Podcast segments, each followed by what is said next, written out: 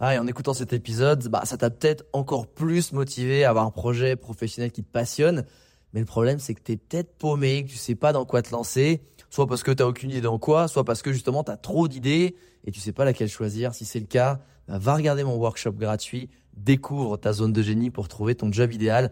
Avec ça, t'auras toutes les clés pour y voir beaucoup plus clair et prendre une vraie décision. Le lien dans la description, c'est à toi de jouer.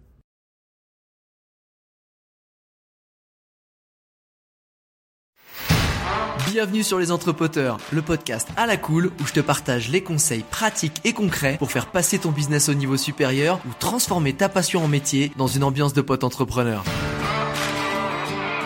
Je m'appelle Alex Viseo, je suis expert en personal branding et en stratégie de création de contenu et mon but ultime avec mes formations sur viseoacademy.com, c'est de t'aider à construire une vie dans laquelle tu t'épanouis grâce à une activité professionnelle et un quotidien qui te correspondent vraiment. Maintenant, place au partage du jour. Salut chers entrepoteurs et chers entrepoteurs. Aujourd'hui, un petit Podsapp très sympa avec mon pote Johann Roche, qui est digital nomade sur une petite plage paradisiaque au Brésil. C'est un webmaster que j'ai accompagné dans le développement de son personal branding. Et donc, c'est un très bon webmaster. Il accompagne aussi beaucoup les gens qui veulent devenir webmaster et digital nomade. Il a une formation là-dessus. C'est vraiment un gars qui est canon. Et justement, j'avais envie de partager avec lui ce côté. Qu'est-ce que c'est finalement d'avoir la vie dont les gens rêvent, tu sais, où t'es sur une petite plage paradisiaque au Brésil, t'es digital nomade, tu fais le métier que t'aimes, t'as ta petite femme là-bas, etc. Et je voulais vraiment creuser ce sujet, non pas pour le déconstruire ou l'encenser, mais justement essayer d'aller au plus près d'un témoignage sincère. Qu'est-ce qu'il y a de bien, qu'est-ce qu'il y a de pas bien? Est-ce que vraiment c'est quelque chose qui donne envie ou est-ce qu'on se fait un peu une image paradisiaque, mais en fait, il y a plein de trucs bien très chiants. Bref, c'est ce sujet-là qu'on va creuser avec lui et c'est parti pour le podcast. Salut Joe, écoute, un petit message pour savoir un peu comment ça va, parce que je sais que tu es revenu aux sources en France après, je crois que c'est plusieurs années carrément au Brésil, tu fais une petite pause en France pour revoir un peu la famille, et justement ça me faisait penser à, en ce moment, bah, avec le confinement, le Covid, les trucs, tout le monde rêve un peu d'ailleurs, d'exotisme. J'avais peut-être envie de creuser ce sujet-là, et soit pour peut-être le confirmer, soit pour l'infirmer. Et toi qui as justement fait grandir ton business et qui a entretenu une vie, qui a une vie de digital nomade au bord d'une plage au Brésil dans un lieu totalement paradisiaque que j'ai vu, alors pas en live malheureusement. Je voulais savoir comment c'est justement au quotidien. C'est quoi les avantages, les inconvénients, les trucs top, les trucs qui le sont moins de faire grandir, de bosser en digital nomade sur une plage au Brésil. Est-ce que c'est si génial que ça? Dans lequel cas, qu'est-ce qui est génial? Et sinon, c'est quoi un peu les à côté pour que les gens ils comprennent aussi la vraie réalité? Parce que je pense que des fois, on se fait, tu sais, toute une image parfaite, emblématique de ce que ça peut être, que c'est un peu idéalisé. Et je voudrais, sans déconstruire cette réalité, mais vraiment la décrire. Et vu que toi, tu le fais d'autant mieux que tu le fais depuis plus longtemps que moi, parce que t'es posé là-bas, j'avais vraiment envie que tu décrives, putain, c'est quoi d'être freelance, d'être entrepreneur sur une plage du Brésil? Salut Alex. Eh ben écoute, merci beaucoup pour ton invitation dans le Podsapp des Entrepoteurs. C'est vraiment un grand plaisir d'être là. Tu sais, je te l'ai déjà dit, mais on va parler du Brésil après. Mais avant d'aller au Brésil, je suis passé par d'autres pays, et notamment mon premier gros voyage finalement, ça a été en 2015 quand je suis parti en Australie. Et juste avant de partir en Australie, à l'époque j'étais du genre bien stressé et bien à tout organiser quoi. Du coup j'avais bouffé toutes les vidéos que je trouvais sur le sujet. Et bien sûr t'étais là à l'époque et je me disais putain c'est un truc de fou, ça m'inspire trop, j'ai trop envie de partir et tout. Et franchement merci pour ça parce que finalement tu vois, tu fais partie du process et finalement, si je suis au Brésil aujourd'hui, bah t'y es un peu pour quelque chose. Donc c'est marrant d'en parler dans le Podsapp. Voilà, c'est cool, c'est les petits souvenirs, tu vois, qui fait plaisir et encore merci pour ça quoi. Voilà. Alors tu me demandais comment c'est de vivre au Brésil, sur les plages du Brésil. Est-ce qu'il y a des avantages? Est-ce qu'il y a des inconvénients? Je vais essayer de te détailler tout ça. Alors déjà, ce qu'il faut bien se dire, c'est que c'est un process, c'est-à-dire que moi, je suis pas arrivé au Brésil du jour au lendemain. Donc, comme je disais, je suis passé par l'Australie, ensuite je suis passé par l'Asie, et mon voyage un petit peu en mode sac à dos, van life et compagnie, ça a duré 2 ans à peu près. Et puis, c'est au milieu de ce voyage-là que je me suis dit, et je rentre pas en France, c'est pas possible. Je me voyais pas retourner en France, bosser pour quelqu'un et tout. Et du coup, c'est à ce moment-là que je me suis lancé en tant que freelance. Et je me suis dit, ok, je vais. À l'époque, je savais déjà créer des sites web. Donc je me suis dit, je vais me mettre en tant que webmaster, je vais faire des sites internet et je vais gagner ma vie avec. Et puis, je pourrais voyager. Et puis, du coup, j'ai continué à voyager et j'ai rencontré ma femme en Asie, qui à l'époque voyageait en Asie et qui est brésilienne. Et là, vous me voyez venir de fil en aiguille. Je suis arrivé au Brésil. Et donc, en fait, je suis pas arrivé. J'ai pas choisi les plages brésiliennes au départ. C'est, on va dire, les plages brésiliennes qui m'ont choisi. Et puis, alors du coup, au quotidien, vivre au paradis, si je puis dire, eh bien, comment ça se passe? Alors en fait, c'est assez paradoxal, c'est qu'au début, j'ai pas trop kiffé. Ça peut paraître bizarre, mais c'est qu'en fait, au début, j'étais tellement concentré sur mon activité, je voulais vraiment que mon activité de freelance fonctionne, etc., que finalement, j'étais pas trop dans le mode... on va kiffer la plage, on va rien faire, on va boire des cocktails, etc. C'était pas du tout le cas. C'était plutôt l'inverse, c'est-à-dire que j'essayais de bosser à fond et en fait j'essayais de me distraire le moins possible. Donc la première année au Brésil, j'ai pas vraiment profité du truc, quoi. Alors j'ai voyagé un petit peu toujours, mais c'était vraiment, j'étais vraiment sous l'angle, je lance mon activité.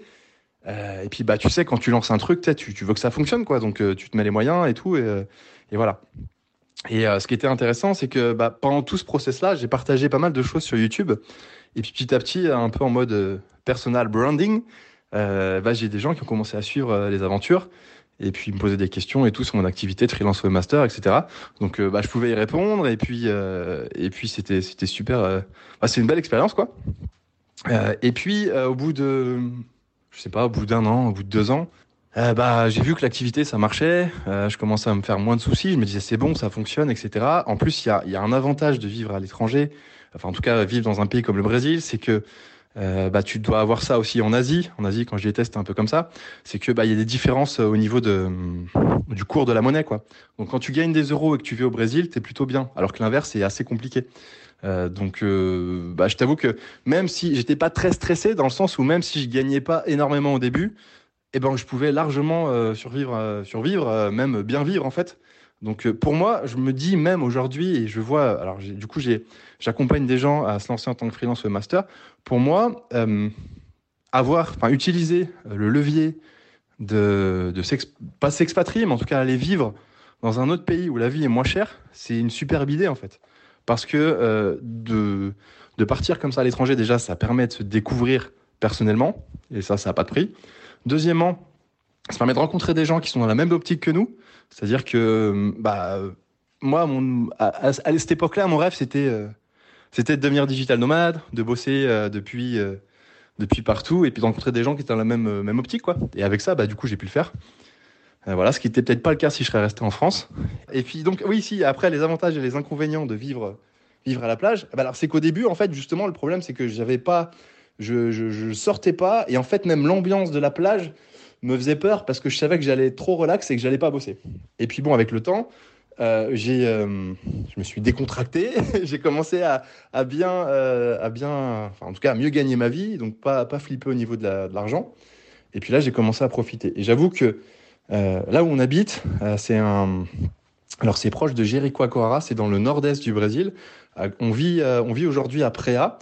Ma femme a monté un gîte aussi qui s'appelle le chalet du Kite, vous pourrez aller voir si vous voulez, et en fait on est sur une plage où en fait c'est un des meilleurs spots au monde pour faire du kitesurf. Donc j'ai appris à faire du kitesurf là-bas aussi. C'est un truc au début moi je me voyais pas faire des sports aquatiques et tout, j'étais un peu un flippé de la vie, et aujourd'hui je fais ça et c'est ouf, quoi. C'est trop bien, en fait, c'est trop bien.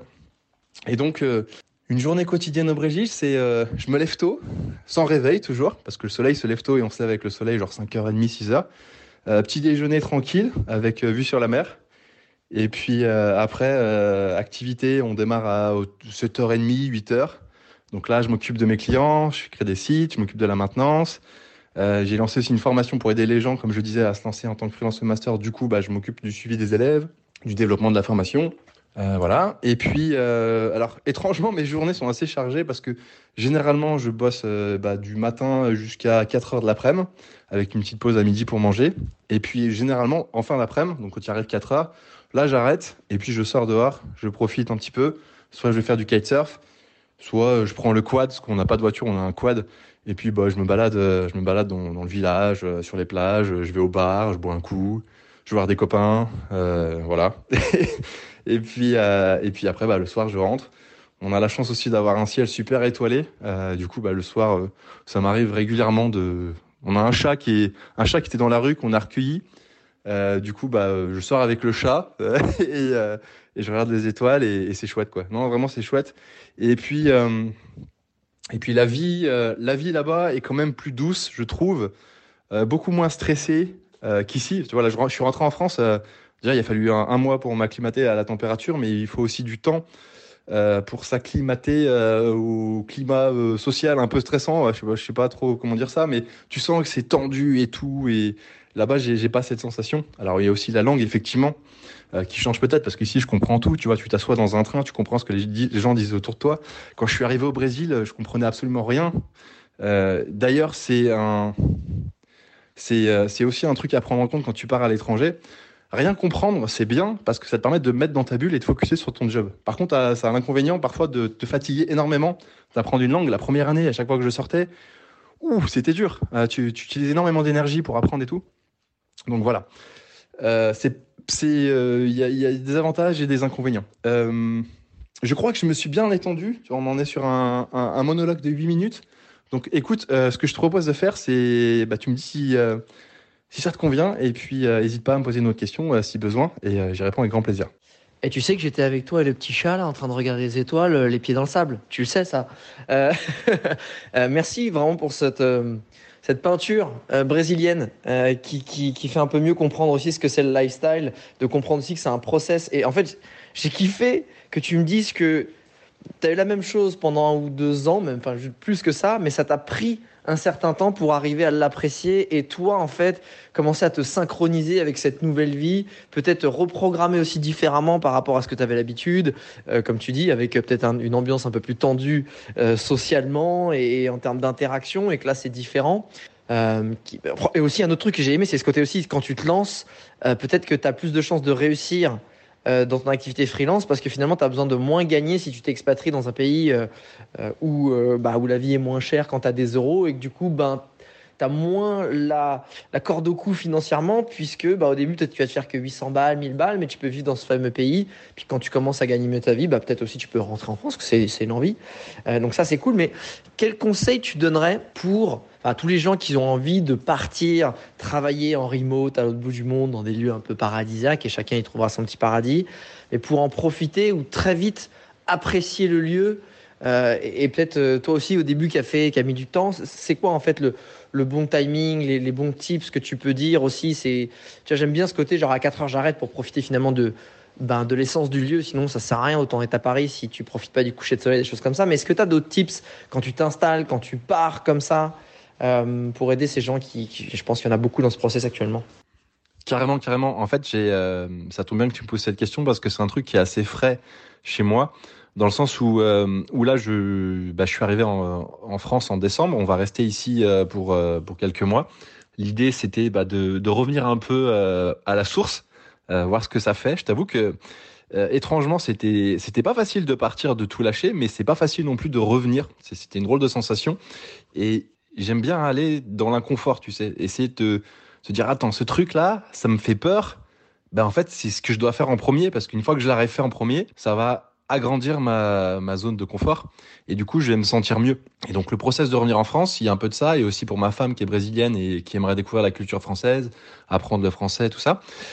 Tout ça pour te dire que ouais, j'avais fait une petite vidéo où je parlais des points. Il y avait notamment cette sensation de ce point qui était important pour moi, c'était de sortir de ma zone de confort. Quand je suis parti à l'étranger, et j'étais au maximum de ma zone de confort. J'avais un bon CDI et tout, mais j'étais pas vraiment heureux. Je sais que tu en as déjà parlé toi aussi. Tu sais, quand en fait, t'as tout ce qu'il faut sur le papier, mais en vrai, tu dis un truc, t'as une petite voix à l'intérieur qui dit mais en fait, si tu faisais ça, tu vois, et vraiment, je pense que le premier conseil, finalement, ça serait d'écouter cette petite voix qui te dit pars, fais quelque chose. Genre, t'as l'impression que, je sais pas, t'es un peu comme dans le livre Paulo Coelho, l'Alchimiste, et t'as l'impression que t'as un destin, t'as un truc, tu vois, qui veut le faire. Et c'est ça, en fait, que j'ai suivi. Et pour moi, ce serait vraiment mon premier conseil. Ceux qui veulent partir, mais qui ont tout un tas de peurs, et qui sont créés une vie peut-être un peu trop confortable, et ben faut accepter de perdre ce confort. Je dis souvent que le confort est une prison parce qu'on se cloisonne dans notre confort, tu vois. Et le fait d'écouter la voix et de partir à l'aventure comme ça, ça crée un truc qui est magique. Et en fait, chaque étape que tu vas vivre, c'est limite, t'es limite un héros t'es le héros de ta vie, quoi. Tu vois, t'as une étincelle chaque fois que tu vas rencontrer quelqu'un, chaque fois qu'il va se passer quelque chose. Et ça, c'est vraiment un truc que je souhaite à tout le monde de vivre. Et donc, pour ça, le premier conseil, c'est écouter sa petite voix intérieure. Ensuite, il y a effectivement l'histoire dans certains pays, la vie est moins chère. Ça peut être un levier pour démarrer son business en stressant moins d'un point de vue financièrement, parce qu'on sait tous que quand on démarre une activité, les premiers mois, et déjà, il faut se lancer, on apprend, etc. Donc, on n'a peut-être pas les mêmes revenus qu'on avait avant. Et il nous faut certes un peu d'argent de côté pour bien démarrer. Et le fait que la vie soit moins chère, c'est vraiment un truc qui rassure. Ensuite, il y a l'entourage que j'évoquais aussi. Quand tu voyages et que tu pars à l'étranger, tu rencontres des gens qui sont un peu dans la même optique que toi. Du coup, ça te donne un coup de boost, tu vois. Tu sais, on dit souvent, il y a une phrase qui dit, j'ai oublié son nom, Jim Rohn, qui disait « On est la moyenne des 5 personnes autour de nous ». Et c'est vrai, genre, tu vas arrêter de fumer, tu restes avec des fumeurs, ça marchera pas, quoi. Tu veux monter un business en tant que digital nomade, reste avec des gens qui font ça et tu vas te rendre compte que c'est possible et ça va te donner des ailes, quoi. Voilà. Après, on peut se poser aussi, moi, j'avais cette crainte, c'était la barrière de la langue. Je me disais, je vais partir à l'étranger, ça va être la galère, je vais rien comprendre et tout. Et en fait, c'est magique d'apprendre une langue. C'est super bien parce que c'est un vrai challenge. Ça t'apprend personnellement, c'est super. Ça t'apprend plein de choses.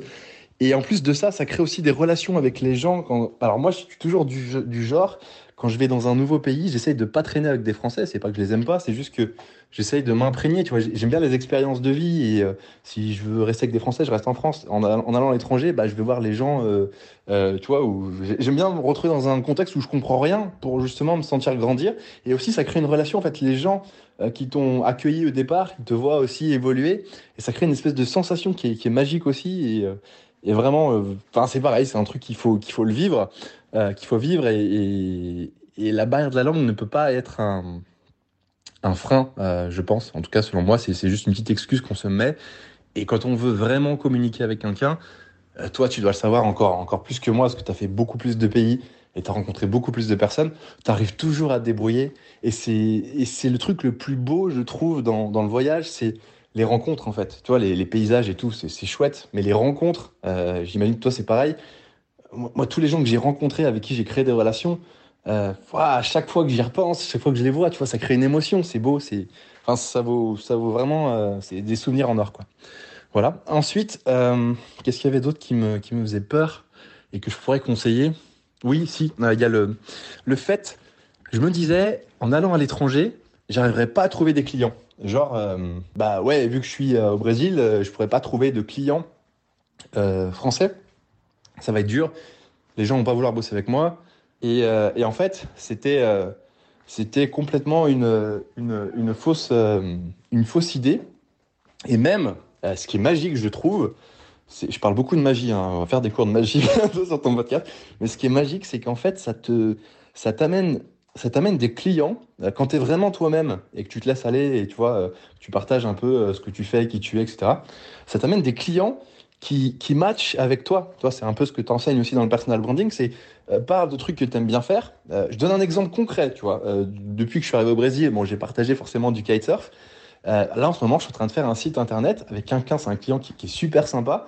Et lui, il monte une école de wake surf au Portugal, tu vois. Donc, on a des points communs, la langue, la pratique du sport et tout. Et c'est génial parce que ça crée des superbes relations.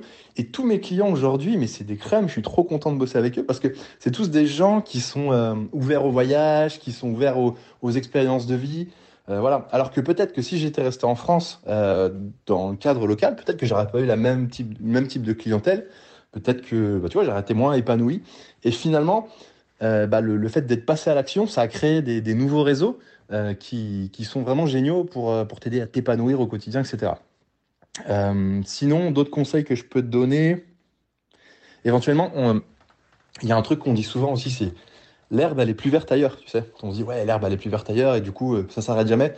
En vrai, je pense que l'herbe, elle est verte là où tu veux qu'elle soit verte. Mais pour savoir si c'est le vert qui te plaît, il faut que tu testes plusieurs choses. Donc peut-être que tu vas partir en Australie, peut-être que tu vas aller en Asie ensuite, peut-être que... Enfin, tu vois, je refais un peu mon chemin. Mais finalement, en fait, l'herbe, elle est verte là où tu veux qu'elle soit verte. Et du moment que tu te sens bien et que ça se passe bien pour toi, bah après, tu trouves ton endroit. Et je pense que chaque personne a un endroit dans le monde où il se sent bien, ou voire plusieurs endroits dans le monde. Et il faut tester. Il faut tester plein de choses. C'est comme tout dans la vie, il faut tester. Il y a des choses que tu aimes, des choses que tu aimes moins bien. Et après, tu trouves ton équilibre. Enfin, un truc important, c'est... moi, je n'ai pas été très bon là-dessus, je pense. C'est qu'il faut garder une routine à l'étranger. C'est-à-dire que moi, je suis parti et je voulais tellement démarrer mon activité que j'ai vraiment focus dessus. Et j'ai un peu, des fois, au niveau social, tu vois, je sortais pas trop. Ou j'essayais, j'avais peur, en fait, de rater mon truc, quoi. Donc, je sortais pas trop. Et je pense qu'en fait, c'est bien de garder une routine sociale aussi. Une routine de sport et puis une routine dans ton activité. Alors, il y a un truc assez paradoxal, et je me suis battu longtemps là-dessus aussi, c'est que, en fait, quand j'ai quitté mon CDI en France et que je suis parti à l'aventure, je voulais quitter la routine. Et j'ai créé une espèce de liaison entre... dans ma tête, c'était routine égale vie de merde, quoi, tu vois. Et en gros, c'est pas ça du tout. Le truc, c'est que j'aimais pas trop ma routine d'avant, en fait. C'était ça le problème. Mais avoir une routine, surtout quand on a une activité entrepreneuriale, comme nous, c'est primordial. Et en fait, il faut juste, et c'est ça qui est beau, c'est qu'on peut se créer sa propre routine. Et il faut choisir des trucs qui nous plaisent. Comme moi, typiquement, le coup du chat avec les étoiles, ça fait partie de ma routine. Il y a des gens, peut-être que ça les fait pas du tout kiffer. Mais moi, ça a vraiment un sens pour moi au quotidien. Et je me pose et je me sens bien. Et ce qui fait que... ma vie est d'autant plus meilleure chaque jour, quoi, tu vois. Enfin, chacun crée son truc. Et pour terminer, je dirais qu'en fait, finalement, il n'y a pas une recette magique. L'important, c'est vraiment d'écouter sa petite voix au début qui te dit, vas-y, fais ça. Et après, tu le fais. Et j'avais vu un truc, justement, à l'époque où je cherchais à partir, que je me renseignais sur comment ça allait se passer et tout. Il y avait un mec qui disait un truc du genre, au pire des cas, tu pars, ça marche pas. Et quand tu reviens, tu as une histoire à raconter à la machine à café. Et je m'étais dit, ouais, c'est pas con, ça c'est vrai. Et puis, du coup, je suis jamais revenu à la machine à café, mais en tout cas, des histoires, je m'en suis créé plein. Et j'espère que ça va durer.